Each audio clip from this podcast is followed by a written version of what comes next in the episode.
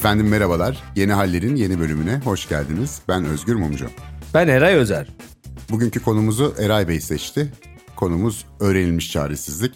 Eray Bey, çaresizliği de mi öğrenmemiz gerekiyor? Ya bir şey de artık öğrenmeyelim ya. Kendi kendimize bir şey öğrenmeden efendi gibi çaresiz kalamıyor muyuz? Yani bunu da mı öğrenmek zorundayız diye dertlere gark oldum ben bu konuya çalışırken.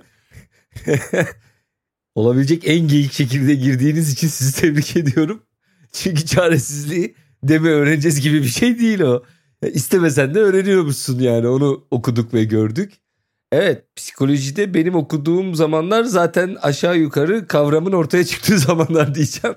Yaşım belli olacak. Yok şaka yapıyorum tabii yani. yani kavramdan... Eray, Eray Bey siz psikoloji okuduğunuzda işte Freud yeni rahmetli falan olmuştu herhalde değil mi?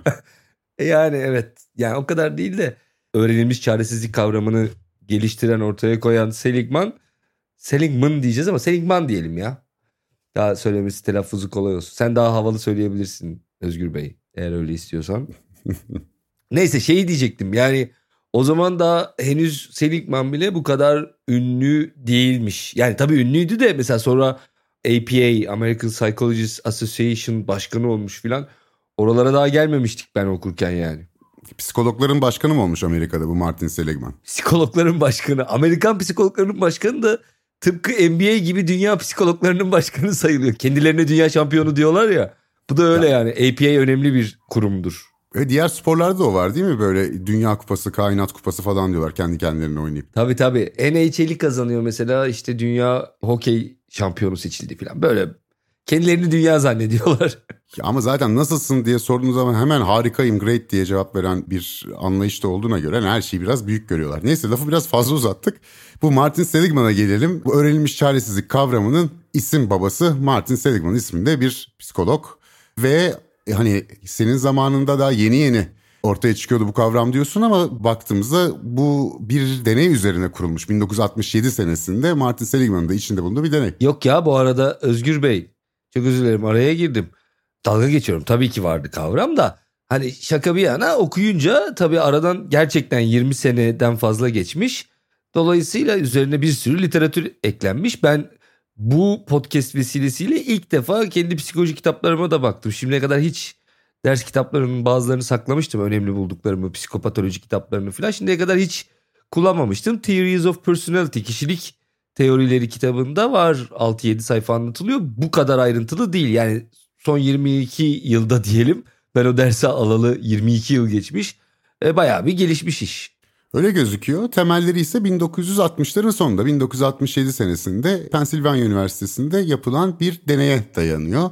Ve bu psikolojide köpekler üzerinde deney yapmak maalesef bir hayli yaygın ve bugün olsa birçok etik sebepten ötürü yapılamayacağı söylenen bir araştırma sonuçlarına dayanıyor.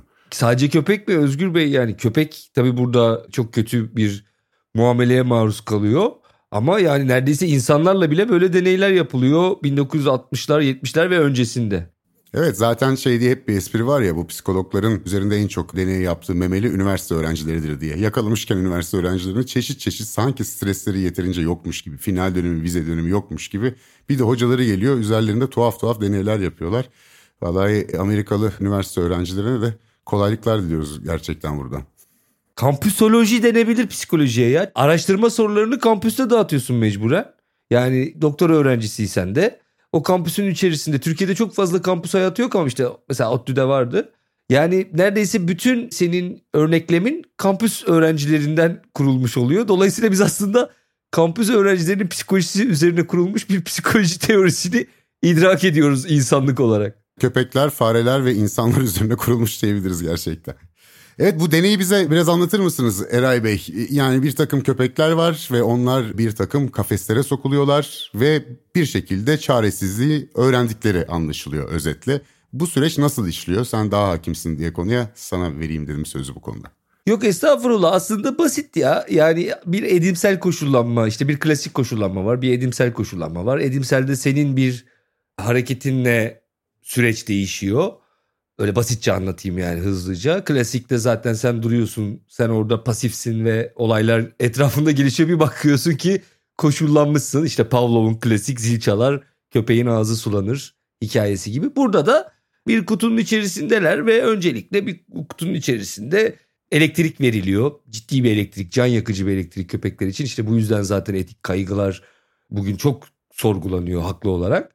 Ve hayvan o sırada kutunun içerisinde o elektriği aldıktan sonra bir kutuya önündeki bir tane manivela kavramı çok kullanılır veya bir kaldıraç işte neyse bir sopa bir şey. Bu şeyin Seligman deneyinde burnuyla bir düğmeye dokunması gerekiyor köpeğin. Dokunduğu anda elektrik kesiliyor. E ne oluyor? Köpek bir süre sonra elektriğin dokunduğu anda kesileceğini öğreniyor. Bir edimsel koşullanma deneyi. Bir grup daha var. O grupta ise burnuyla dokunduğunda o düğmeye elektrik kesilmiyor. Hiçbir şey olmuyor. Sonuçta düğme çalışmıyor yani. Bir de kontrol grubu var. Elektriksiz bir şekilde nasıl bir davranış göstereceğini o ayrı yani ona çok fazla girmeye gerek yok. Bu birinci aşama. İkinci aşamada ise bir yine benzer bir kutu düzeneği. Kutunun yalnız bu defa kutu ortadan ikiye bölünmüş ve ortada daha alçak köpeğin üstünden geçebileceği bir bariyer var. Ve yine elektrik veriliyor. Birinci grupta düğmeye bastığında elektriğin kesildiğini öğrenenler yani düğmeyi kullanmayı öğrenenler diyelim öğrenen köpekler.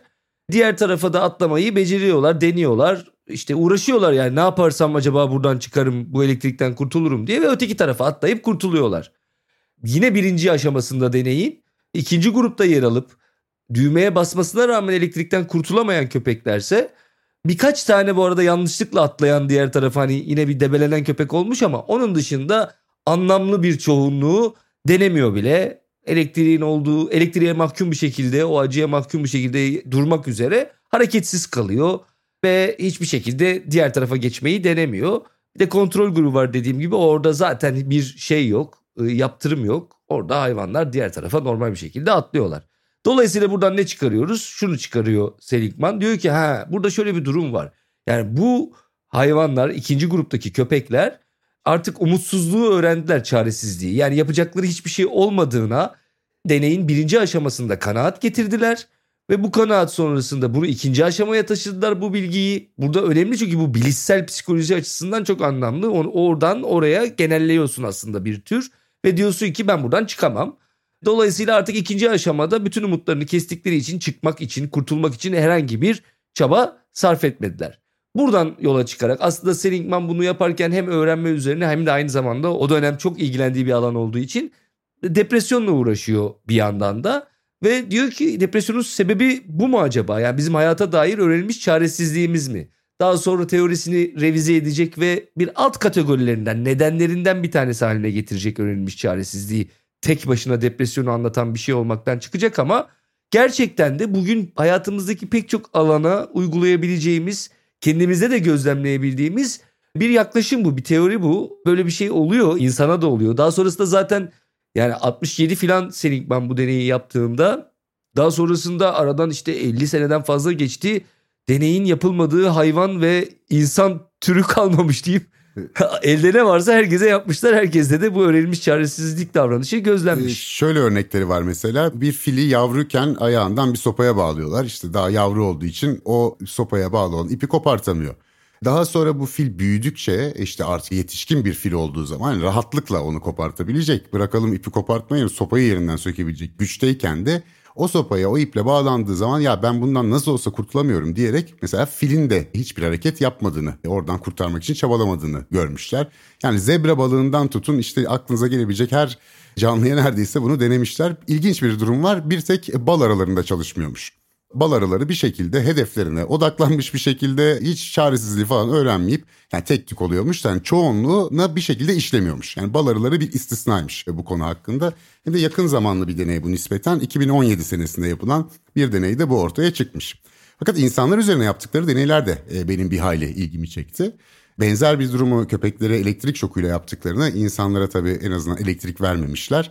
Bir odaya kapatılan iki grup benzer şekilde tahammül edilmez çok yüksek bir gürültü ve bir düğme var. O düğmeye dört defa basarsanız bir odada o gürültüden kurtuluyorsunuz. Bir diğer odada ise yine düğme var fakat ne kadar basarsanız basın o gürültüden kurtulamıyorsunuz.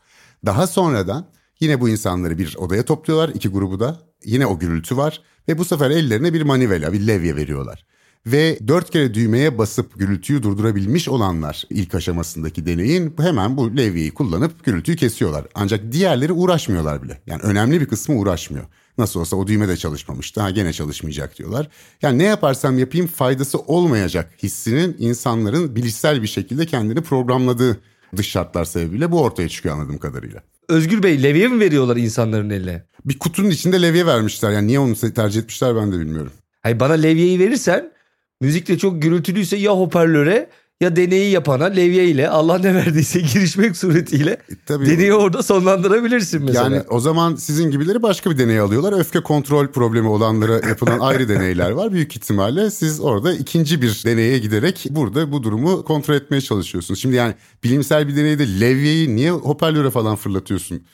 Yani Abi şimdi odanın içerisindeyiz. Elime levye vermişin diyorsun ki bu ses de çok gürültü de çok rahatsız edici. Sonra diyorsun ki bak al gürültülü bir ortam ne yapacaksın? Ben ne yapayım ya deneyi yapana Levye bizde böyle bir aparattır bu arada. Ya şöyle bir şey Taksilerde olabilir. bulunur. Şöyle bir şey olabilir. Şimdi bunlar öğrencidir büyük ihtimalle. Kamu malına zarar veririz. E, bize faturası çıkar. Dersten kalırız falan diye herhalde itaat ediyorlar. Ben de bilmiyorum. Yani şimdi sen söyleyince yani tamir edilmez bir gürültü. Elimde levye var.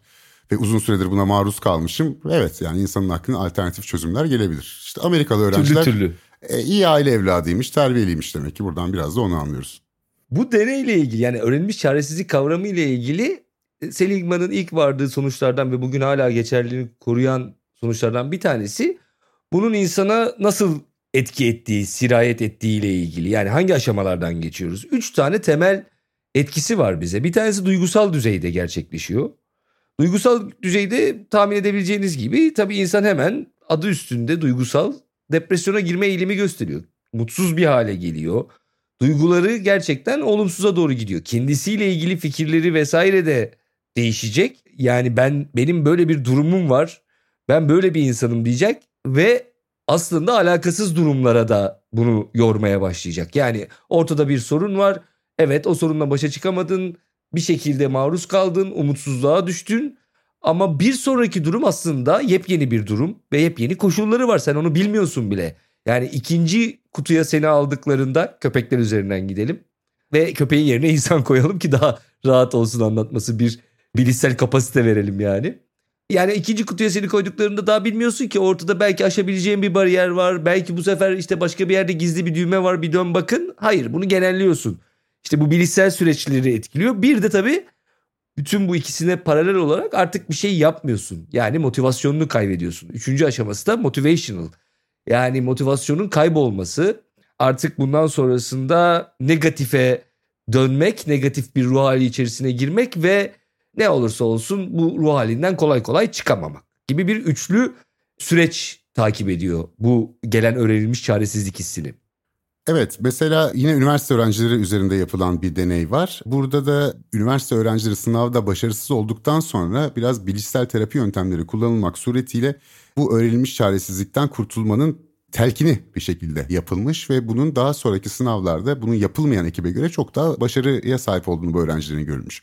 Benzer bir şey ilkokul öğrencileri üzerinde denenmiş. Aynı koşullarda, aynı durumlardaki iki farklı okuldan çocuklar seçilmiş ve bu çocuklara mesela yani çocuklar özellikle mesela annelerinin babalarının mutsuzluğunu kendilerinden de bilebiliyorlarmış. Yani bu işin biraz da işi kendinden bilme meselesi de önemli ya. Yani bu çaresizlik biraz senden kaynaklandığını düşünüyorsun. İşte o çocuklara mesela işte annem belki işte kötü bir gün geçirdi. O yüzden de olabilir falan gibi basit bir takım telkinlerde bulunmuş. Ve şu ortaya çıkmış ki bunun yapılmadığı gruplarda %27'lere varan depresyon görülürken bir yıl içinde bunun uygulandığı gruplarda depresyon oranının %7'ye kadar düştüğü de fark edilmiş. Yani bu yöntem galiba zaten bu bilişsel terapi yöntemini ilk bulunduğu zamanlara da biraz denk geliyor. Biraz el ele ilerlemiş bu iki dalı diyelim psikolojinin.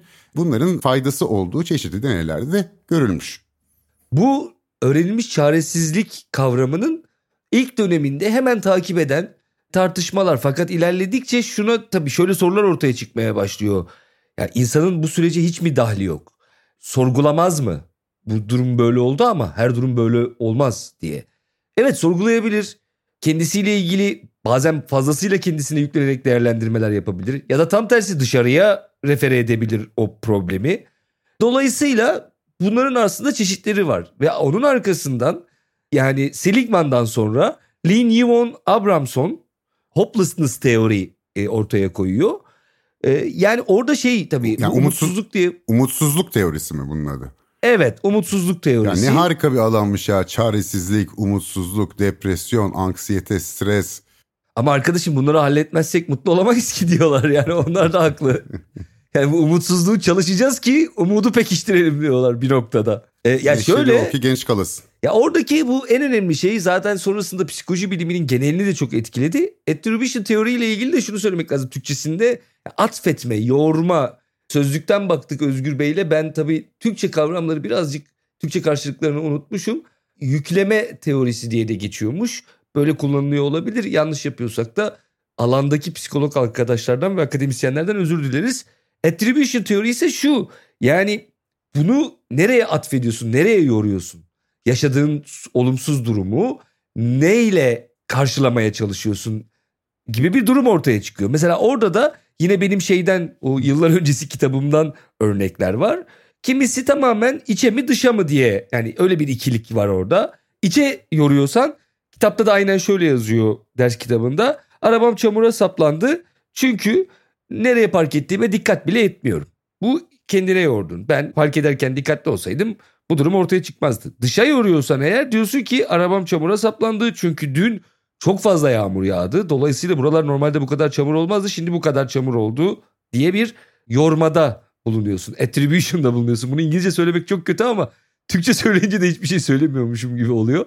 Tam karşılayamıyoruz yani o Türkçe'de. Bir de kalıcı ve geçici bir şekilde atfedebilirsin bunu. Bu kötü o durum yaşandı ve çünkü ben böyle bir insanım. Yani hiç dikkatsizim. Her zaman böyle olacak. Yarın öbür günde karlı bir yere park ederim oradan da çıkmaz. Bu işte kalıcı. Geçici ise bu oldu. O sırada kafam çok karışıktı. Havada yağmurluymuş. İkisine de dikkat etmedim. Nereye park ettiğimi bile hatırlamıyorum zaten. Aklımda bin tane şey vardı. Bu sefer de böyle oldu diyorsun. Son olarak genelliyor musun genellemiyor musun? Yani global bir şey mi kısıtlı bir şey mi bu? Atıf mı? Birisinde de diyorsun ki bu olay yani bu yaptığım hata benim hayatımdaki her şeyi etkileyecek. Çünkü işimi kaybedeceğim, işsiz kalacağım. Çünkü işe arabayla gidemeyeceğim. Otobüsle gidersem yetişemeyeceğim. Patrondan fırça yiyeceğim. Olay nerelere geldi? Bir de daha kısıtlı diyorsun ki evet bu bana birazcık paraya mal olacak. Birazcık zarar verdim kendime. Çünkü işte lastikleri değiştirmem gerekecek. Dün oradan çıkarken bütün lastikleri yedik falan gibi bir şey diyorsun. Yani diyeceğim o ki senin nasıl yorumladığın bu sürecin tamamını değiştirdiği için demişler ki sonrasında Abramson ve onun takipçileri bu o kadar basit değil. Orada biraz da insan faktörünü hesaba katmak lazım.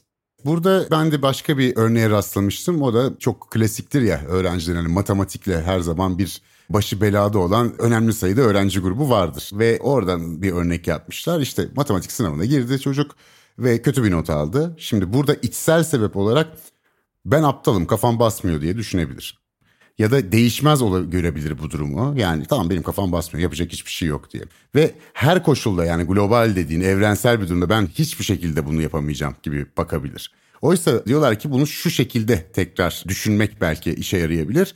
Mesela ben aptalım değil sınav zordu olabilir dışsal bir etken. Ya da ben aptalım değil yeterince çalışmadım. Yani çalışırsam becerebilirim. Ya da bir üçüncüsü ben bu konuda iyi değilim. Belki çabalarsam iyi olabilirim ama başka konularda iyi olabilirim şeklinde. Eğer bu yapılmazsa diyorlar erken akademik başarısızlık bir süre sonra bir kısır döngüye ve kendi kendini gerçekleştiren bir kehanete dönüşür. Ve gerçekten hani yapamayacağınızı düşündüğünüz zaman sizden kaynaklandığını, sabit bir durum olduğunu, asla değişmeyeceğini ve hayatın bütün alanına nüfuz ettiğini düşünmeye başladığınız andan itibaren öğrenilmiş çaresizliğin ellerine düşüyorsunuz bir anlamda. Ve bu şekilde düşünerek yani ya belki sınav zordu, belki ben konuya çalışmadım, dur bakalım belki başka konularda iyiyim gibi bir düşünce tarzıyla bundan da çıkmanın mümkün olabileceğini söylüyorlar. Tabii bu kadar basit değildir büyük ihtimalle. Başka süreçlerden geçiyordur, terapi oluyordur vesairedir ama e, genel hatlarıyla ben böyle anladım. Senin o anlattığın fil örneği üzerinden birazcık toplumsal kısmına gelelim. Yani bu bireyde tabii kabaca böyle tarif ettik. Bunun tabii fiziksel, genetik, biyolojik başka nedenleri de var. Yani böyle düşünmenin ya, oraya gelmeden Eray file geri döneriz. Fil benim de çok ilgimi çekti bu arada. Zavallı fil yani gücünün farkında değil. Ama insanlarla ilgili şöyle bir şeye rastladım. Ben bu öğrenilmiş çaresizliği arttıran kimi sebepler olduğu da söyleniyor.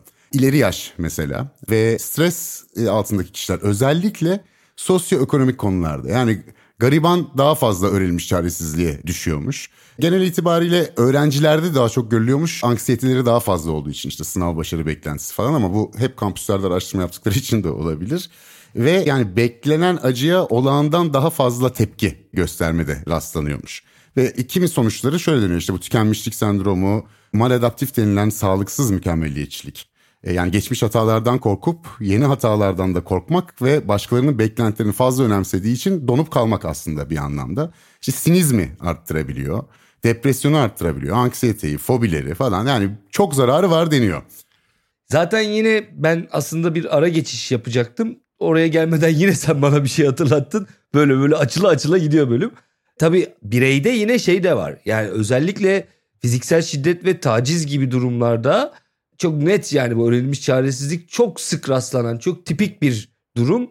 Çünkü bir şiddet faili var orada. Büyük olasılıkla şiddeti devam eden, süreklilik gösteren bir şiddeti var. Ve o şiddetin de belli aşamaları var. İşte önce şiddeti uyguluyor. Sonra seni bu şiddete maruz kaldığın için suçluyor. Sonra kendisini suçluyor. Sonra özür diliyor filan böyle bir orada bir devam eden bir stereotipik bir döngü var ve o döngünün içerisinde bir zaman sonra insanda ben artık bu şiddet sarmalından çıkamayacağım. Ben artık buna mahkumum. Bunun içerisindeyim gibi bir duygu çok fazla görülüyor. Bu çok önemli çünkü bu işte dediğim gibi taciz ve şiddet vakalarında buna göre önlem almak çok önemli. Karşı tarafın yani bu failin karşısında mağdurun orada nasıl bir rol ve ruh hali içerisinde olduğunu doğru tarif edebilmek açısından. Birincisi bu. Bunu böyle aslında çok derin bir konu ama zaman nedeniyle hızlı geçmiş olalım. İkinci kısmı o başta söylediğim şey o fil. Sen aslında orada çok güzel bir tepki verdin. Zavallı fil gücünün farkında değil dedin. Aslında mesele tamamen böyle toplumsala geldiğimizde başımıza gelen her şeyi değiştirebilecek bir kudrete sahip olabiliriz. Fakat dünyanın genel gidişatı bize bunu hissettirmemek üzerine işliyor olabilir. Yani sen yoksulsun çünkü işte yoksul olmalısın. Zaten aklın da yeterli değil. Zaten o kadar akıllı olsan yoksul olmazdın filan gibi dünyadaki her türlü geri bildirim bize bunu durmadan söylüyor. Fil örneğinde aklıma yine arada bir bu podcast'te referans verdiğimiz ama burada artık birebir akla geliyor. Foucault'un o panoptikon kavramı yine geldi. Yani çok benziyor çünkü filin hikayesi şu yavru fili aslında çok da kalın olmayan bir ağaca bağlıyorlar. Ve o ağacın içerisinde ya da bir direğe işte hayvancağız orada yıllarca işte büyüyor vesaire. Artık o kadar büyük bir fil ki ne ağaç durabilir önünde ne başka bir şey ne, ne cılız bir direk. Fakat denemiyor bile. Yani denese aslında yıktığını geçtiğini görecek. Aslında gözettim toplumu falan diye tarif ettiğimiz şey böyle bir şey. Foucault'un panoptikon diye tarif ettiği şey de öyle bir şey. Panoptikon mimari bir tasarım biliyorsunun özgürcüğüm. O tasarımın içerisinde ortada aslında bir gözetleme mekanı var. Fakat işte ışık filan o gözetleme mekanından hücrelere doğru geldiği için bir hapishane tasarımında sen hücrenin içerisindeyken gözetleme kulesinin içerisinde birisi var mı yok mu görmüyorsun. Bir süre sonra zaten artık gözetleme kulesinin içerisinde birisinin olup olmaması seni çok fazla ilgilendirmiyor. Varmış gibi yaşamaya başlıyorsun. Tıpkı o elektrikten kurtulamayacağını düşünen köpekler gibi bir inisiyatif göstermeyen, hani çıkmaya çalışmayan içinde bulunduğu durumu hayvanlar gibi veya benzer durumda benzer tepki veren insanlar gibi ve tıpkı bizim küçük filmimiz gibi yani aslında hamle yapsa çıkacak. Belki artık dediğimiz gibi işte gözetleme kulesinin içerisinde kimse yok. Fakat burada ne oluyor? Bireyin kendisi burada bir tahakküm yani o ilişkinin bir öznesine dönüşüyor. Aslında sen kendi içinde bu işin olamayacağı bilgisini kendi içinde taşımaya ve buna inanmaya başlıyorsun.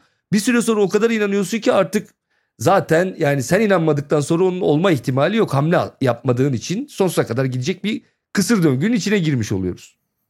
Evet yani toplumsal olarak da elbette yansımaları var. Gerçi bu Martin Seligman'ın daha sonraki araştırmaları daha çok bireysel bazda çalıştıklarını görüyoruz. Yani pozitif psikoloji diye de bir kavram var ya Amerika Birleşik Devletleri'nden çıkmış olan. Hani burada bireysel olarak bu öğrenilmiş çaresizlikten nasıl kurtuluruz ve nasıl işte depresyona ve anksiyeteye karşı bir çözüm bulabiliriz? İşte bilişsel yöntemleri kullanmak suretiyle de acaba öğrenilmiş bir umutluluk da insanlara aşılanabilir mi şeklinde çok temel hatlarıyla böyle ilerliyor galiba Seligman'ların düşüncesi ve yaklaşımları.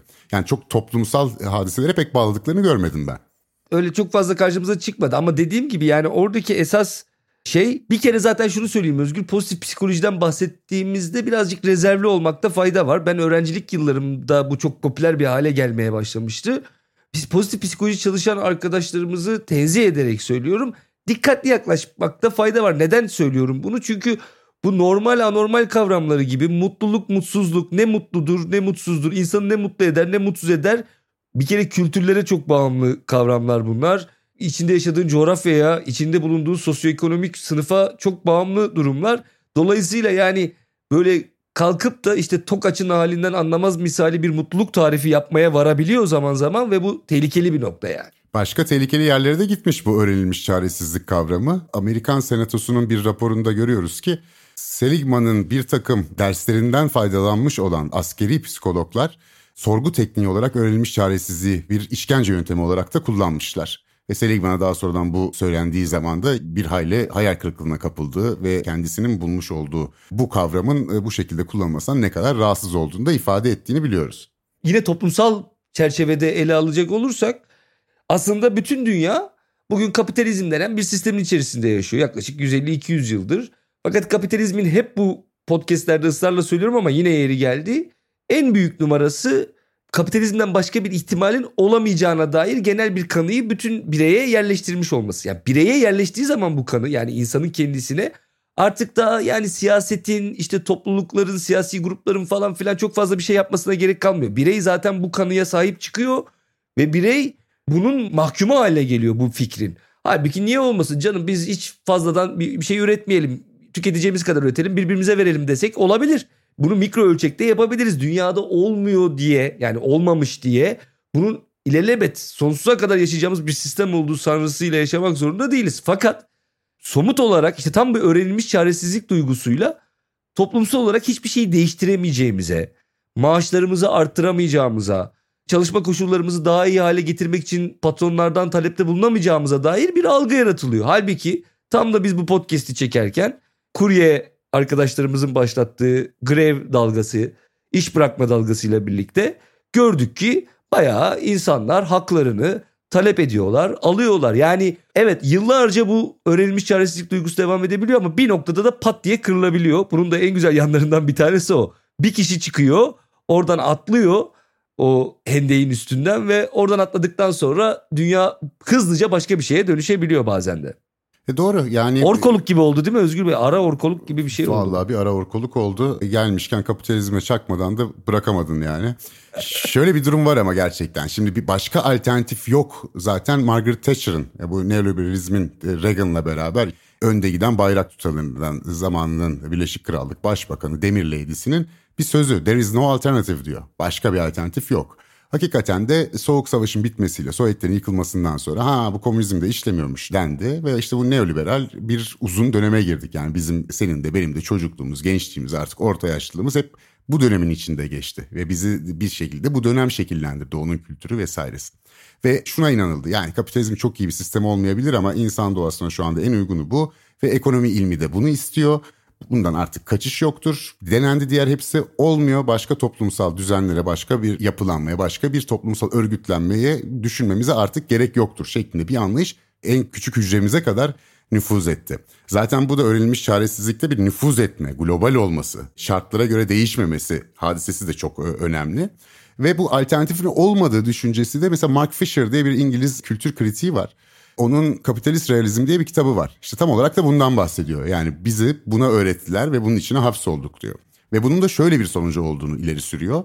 Slow cancellation of the future diyor buna. Yani işte geleceğin ufak ufak ortadan kaybolmaya başlaması. Neyi kastediyor bundan? Biz diyor 21. yüzyılda 20. yüzyılın kültürünü daha yüksek çözünürlükte ekranlarda ve daha hızlı izliyoruz. Yani yeniden bir şey üretemedik diyor. 1989 senesindeki bir insana 1993 senesinin jungle müziğini dinletseniz müzikteki inanılmaz değişime çok şaşırdı diyor. Ama 95 yılında şimdiki zamandan bir şarkı dinletseniz pek bir şey anlamazdı diyor. Çünkü hep aynı kalıpları tekrar tekrar döndürüyoruz. Hakikaten de yani eski bir albüm dinlediğiniz zaman 70'lerin ortası mı sonu mu 80'lerin başı mı değil mi anlayabilirdik. Bir devingenlik bir değişkenlik vardı. Oysa Mark Fisher'a göre artık zaman kendi üzerine katlanmaya başladı ve her şey her şeyin remixi olmaya başladı. Ve bir anlamda da bize bu öğrenilmiş çaresizlik içerisinde hapsolduk diyor. Bu garip zamanın içinde, bu kapitalist gerçekliğin içinde. Ben bu öğrenilmiş çaresizliği çalışırken biraz aklıma bunlar geldi. Özellikle Mark Fisher'ın bu e, eserleri. Ve de çok kullanılan artık klişeleşmiş de bir ifade vardır. Hem bunu Fisher kullanıyor hem başkaları da.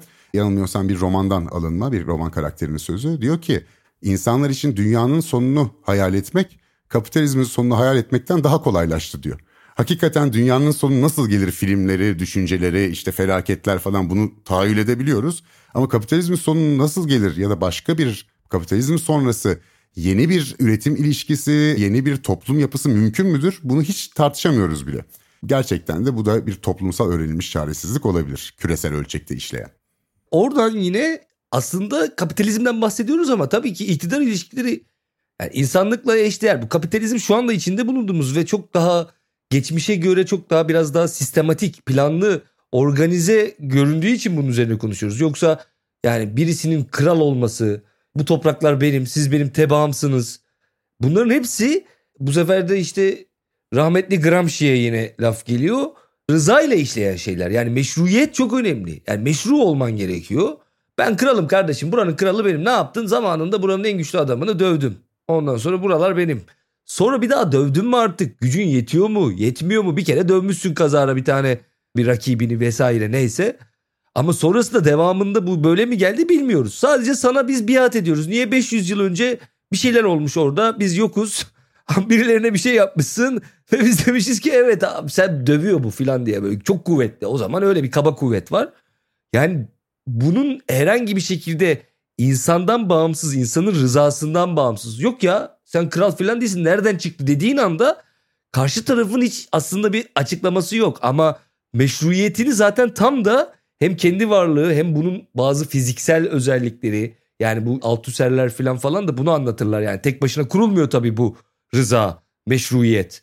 Onun ideolojik aygıtlarını yaratıyorsun. Sistematik olarak bunun propagandasını yapıyorsun. Adam zaten insan bir süre sonra başka türlüsünü düşünemez hale geliyor. Dolayısıyla benim aklıma da bu geldi. Yani tabii kapitalizm üzerinden yorumluyoruz ama öğrenilmiş çaresizliği toplumsal bağlamda ya onun kapitalist toplum öncesinde de aynı şeylere, aynı ilişki biçimlerine rastlamak pek tabii ki insanlık tarihi kadar eski mümkün. Balarlarından bahsettin. Bu arada balarlarından bahsederken Özgür Bey şunu gördüm. Balarlarında birazcık siz konuşurken o not benim de önümde vardı. Oluyormuş galiba öğrenilmiş çaresizlik ama donma davranışı kalmıyorlarmış öyle. Kal gelmiyormuş yani en azından bir yerden sonra çözüyorlar demek ki meseleyi. Yani onlar tabii daha çok vazife odaklı hayvanlar oldukları için muhtemelen onlara fazla işlemiyormuş. Yani oradan da öğrenecek şeyler olabilir. Bir de şu yapılmış 2016 yılındaki bir araştırmada bu sefer farelerde yapılan bir incelemede öğrenilmiş çaresizlik koşulları yaratıldığı zaman farelerin beynindeki locus coeruleus bölgesi. Burası stres ve paniğe cevapla ilgili bir bölgeymiş. Burasının çok aktif edildiği görünüyor. Yani bizi de insanların başına gelen de bu.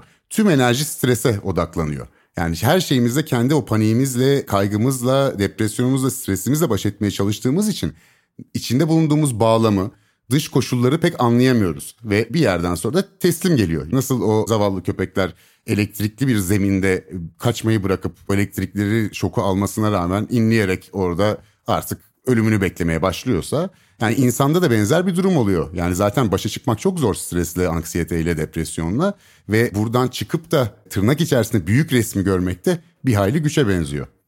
Ben son olarak şeyi söyleyeyim. Ondan sonra Özgür Bey isterseniz siz varsa bir orkulunuz, orkulunuzla devam edin. Fiziksel olarak da yani beyinde ne oluyor? İşte Özgür Bey'in bahsettiği bazı bölgeler bundan etkileniyor. Burada şeyi görüyoruz. Norepinefrin yani bizim bu heyecan sistemini kontrol eden hormonlardan bir tanesi olan norepinefrin düşüyor. GABA diye daha evvel yine yayınlarımızda başka konularda geçmişti. Bilinen bir nörotransmitter seviyesi aynı şekilde azalıyor.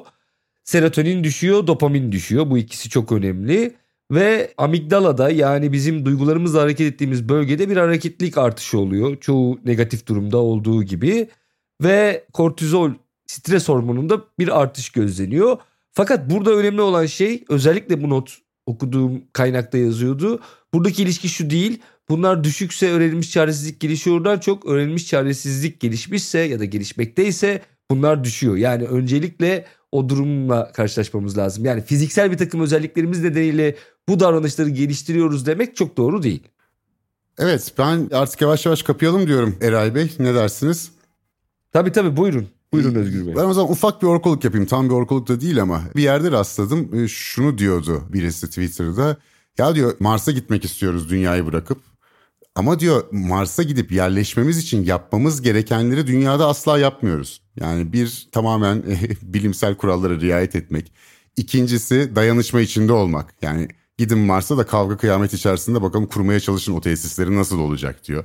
Doğal kaynakları optimum şekilde kullanmak. Çevreyi kirletmemek. Yani Mars'ta hayatı kurabilmemiz için Elon Musk'ların falan projesi için yapmamız gerekenleri dünyada yaparsak zaten Mars'a gitmemize de pek ihtiyaç olmayacak gibi görünüyor. Bu da bana biraz öğrenilmiş çaresizlikmiş gibi geliyor. Yani burada yapamadığımızı burada yapamıyoruz abi çünkü sistem böyle. Mars'a gidince ama yapacağız. Yani biz eğer dayanışma içinde olacaksak ve çevreye saygılı olacaksak ve işte bilimi rehberi edineceksek onları burada yaparsak da zaten pek Mars'a gitmemize gerek kalmayacak diyorum efendim. Esen kalın. Evet Özgür Beyciğim ben de daha bireysel bir orkuluk yapayım çünkü toplumsalı tutamadım. Erken yapmış bulundum. Gaza gelip ağzımdan o sonda düşündüğüm patlamayı erkenden yaptım. Bireyselde şunu diyecektim yani insanın kendi başına geldiğinde de mesela yok kardeşim ben yüksek not alamam aptalım zaten diye bir hissiyatınız varsa ki olabiliyor insanda sıklıkla yani başka başka konularla ilgili de olabiliyor. Bunda tabii hemen insanın harekete geçmesi çok kolay değil ama en azından etrafınızda Türkiye gibi böyle daha Akdeniz toplumlarında diyeyim. Yani bir insanın etrafında gerçekten bir ağ oluyor ve böyle ilişkiler ağı. Yanınızdaki birisine sorun bakalım. Yani sence ben niye bu sınavdan zayıf alıyorum diye. Nasıl bir yorum gelecek oradan? Aptalsın sen ondan diye bir şey mi diyecek? Sanmıyorum. Başınıza gelen olumsuz durumun nedenlerini elinizden geldiğince objektif bir şekilde ortaya koymaya çalışırsanız orada gittikçe insan üstüne düşündükçe yani aslında mesele birazcık o durumu düşünmek. Ben şu anda neredeyim, ne yapıyorum, ne oldu, ne olmadı. Her zaman bu tabii insan buna muktedir değil. Bazen o kadar kötü hissediyoruz ki sadece olumsuz duygular ele geçiriyor bizi ama onun dışına çıkıp ya bir dakika bu başıma niye geldi? E çünkü normalde 6 saat çalışıyordum. Dün 3 saat çalıştım. Ne bileyim girerken başım ağrıyordu. Sahiden böyle olabiliyor yani durumlar. Dolayısıyla bunları doğru yerlere koymak onun üzerine ilerlemeye çalışmak lazım hayatta. Başımıza gelen her şeyden kendimizle ilgili genelleyeceğimiz bir sonuca varırsak sahiden hayat çok zor oluyor. Bir de hayat kendisi zaten çok zor. Bizim daha fazla zorlaştırmamamızda fayda var sanki. En azından kendimize bu hayatı diyorum. Görüşmek üzere efendim. Kalın sağlıcakla.